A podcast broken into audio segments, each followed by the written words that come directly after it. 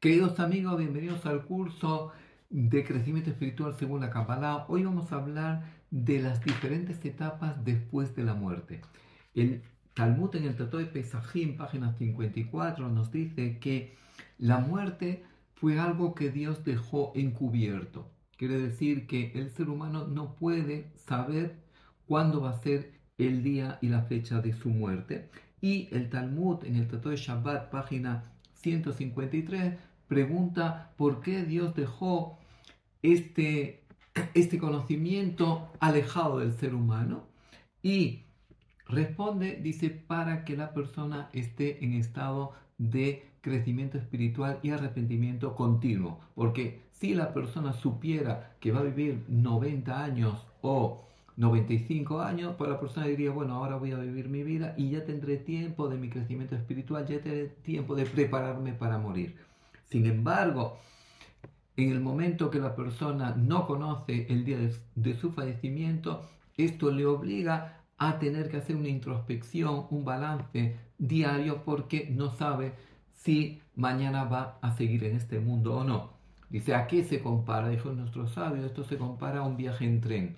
Cuando una persona viaja en tren, hay una, personas que bajan una estación, personas que bajan otra estación, personas que bajan otra estación y personas que llegan hasta la estación final. ¿De qué depende? Depende de la reparación que cada alma viene a hacer a este mundo cuando él abandona este mundo terrenal. El Zohar en la Perashá de Baiji, página 227, dice que es verdad que el ser humano no conoce el día de su muerte, pero sí 30 días antes de que el alma abandona este mundo, hay como una especie de apagamiento de ese alma, hay como esas luces que se van desprendiendo de ese alma y la persona ya siente que hay algo diferente en su vida, pero él no entiende. Muchas veces hay personas que lo sienten más profundamente y por eso ya no quieren tomar medicamentos, ya no quieren eh, comer, porque ya como que quieren irse, porque ya el alma siente que va a abandonar este mundo. Y el día de la muerte, el día del fallecimiento, dice, todas esas luces vuelven a su alma y ahí ya la persona se prepara para abandonar este mundo y esto es lo que se llama ese mejoramiento de la muerte. Es decir, que es como que parece que ese alma va a volver a encender y en ese momento fallece. Pero comenta el Zohar que justo en ese momento hay una película que la persona no solamente ve, sino que la vive.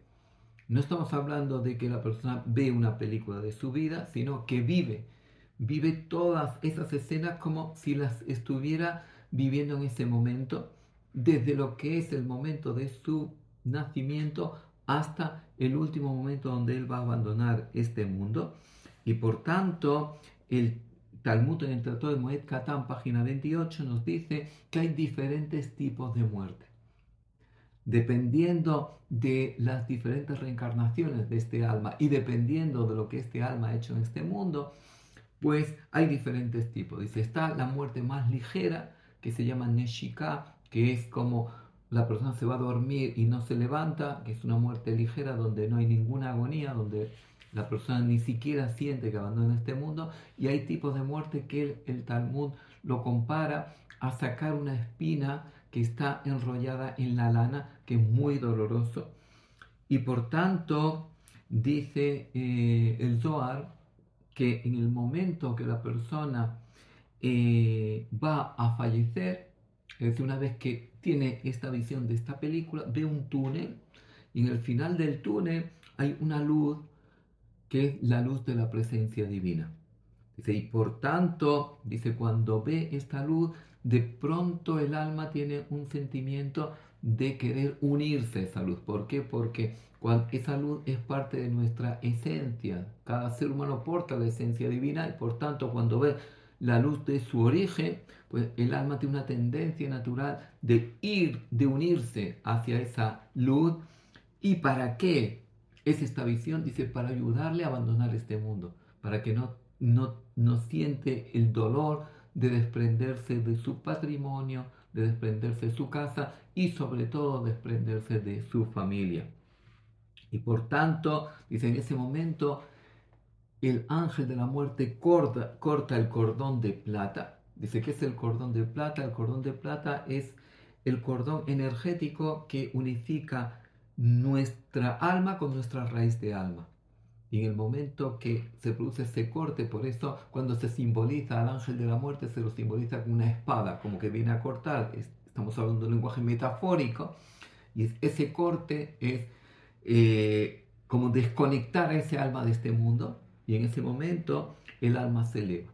Dice el Zohar que cuando el alma se eleva, sus seres queridos vienen a visitarle, vienen a acompañarle al lugar que le pertenece estar en el mundo espiritual en base a los méritos que esa persona ha, hecho en este mundo.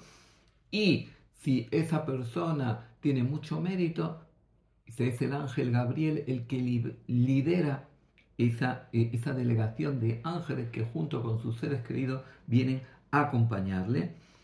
Y el Talmud en el Tratado de Sanedrín, página 43, dice que es muy importante que la persona cuando ya está en fase terminal, pero en una fase que todavía es consciente, dice, es muy importante que la persona tenga como un momento de arrepentimiento de todo lo negativo que ha hecho en su vida, dice, para reparar. Dice, eso es lo que dice eh, el rey Salomón, y sonreirá en el último momento, como quieren decir que una persona puede reparar su vida.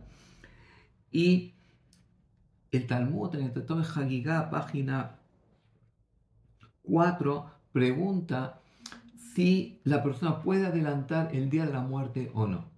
Quiere decir que eh, cuando una persona, cuando una persona viene a este mundo ya somos como los medicamentos, ya venimos con nuestra fecha de fallecimiento. Pero la pregunta es si la persona puede adelantar esta fecha o no. Lógicamente, por libertad de elección, si una persona se quiere ir antes de tiempo de este mundo, él puede elegirlo.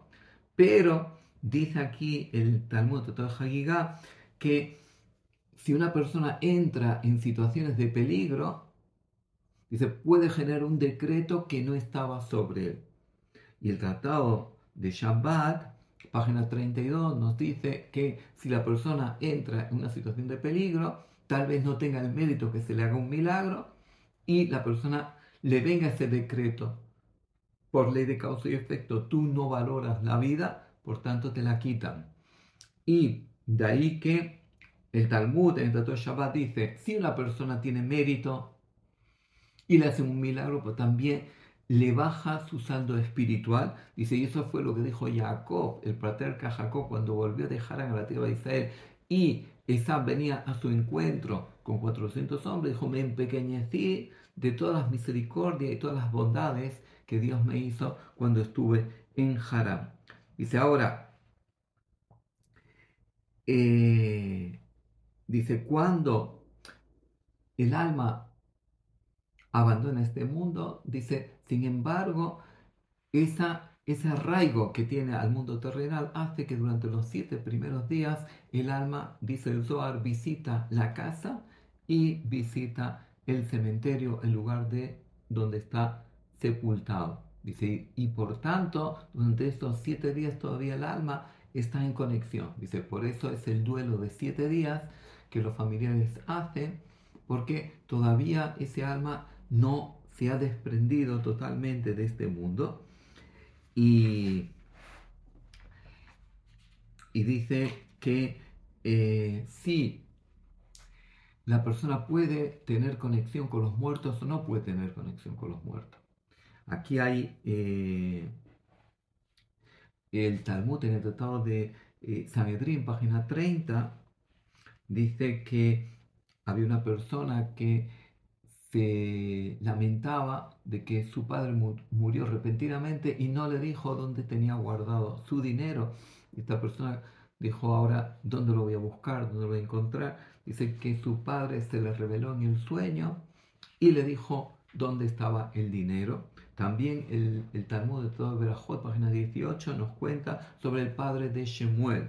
Dice que eh, el padre de Shemuel eh, recogía dinero para eh, un, para huérfanos y murió de forma repentina. Y cuando vinieron del orfanato a pedir, eh, a reclamar el dinero al hijo, a, a Shemuel, Shemuel dijo, yo no tengo nada y mi padre nunca me dijo nada. Y empezaron a acusarle de que él se quería quedar con el dinero de los huérfanos. Y cuenta el Talmud que Shemuel se le reveló y le dijo dónde estaba. Dijo, vete detrás del molino, cava y vas a encontrar tres, tres partes en la tierra como tres departamentos debajo de la tierra. En uno, el primero, ese dinero es nuestro, el segundo en medio es de los huérfanos y el tercero es nuestro. Y le preguntó el hijo en el sueño, ¿sí? ¿por qué eh, el de los huérfanos está en medio? Y dice, no, porque yo dije, si roban, que no roben de los huérfanos. Y si hay aguas subterráneas que deterioran el dinero, que no sea el de los huérfanos. Y efectivamente, eh, Shemuel pudo tomar este dinero y llevarlo a los huérfanos. Quiere decir que los muertos saben lo que ocurre en este mundo y en ocasiones puntuales se pueden revelar en situaciones donde hay una gran necesidad, como eran en estos casos, si no, ellos siguen estando en conexión con nosotros a través del pensamiento, nos iluminan, nos inspiran, nos aconsejan a través del el pensamiento. Ahora, el Talmud, el, el en Yoredea, en el capítulo 179, eh, pregunta si una persona puede pedir que un muerto se le revele en el sueño o no. Y dice el Talmud, dice, si esa persona está en vida, incluso agonizando, le puedes pedir que venga en el sueño y te relate qué es lo que pasa en el mundo espiritual.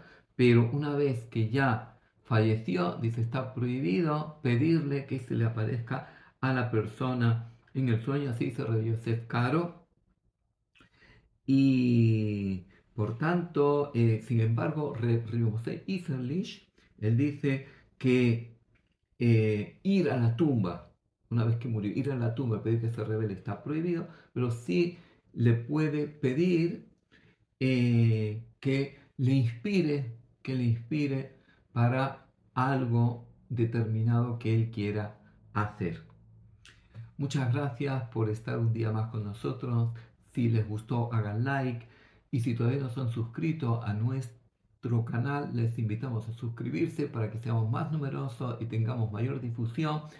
Y si quieren participar en nuestros cursos y talleres gratuitos, les invitamos a apuntar el número de WhatsApp que aparecerá a continuación o enviarnos un email. Muchas gracias.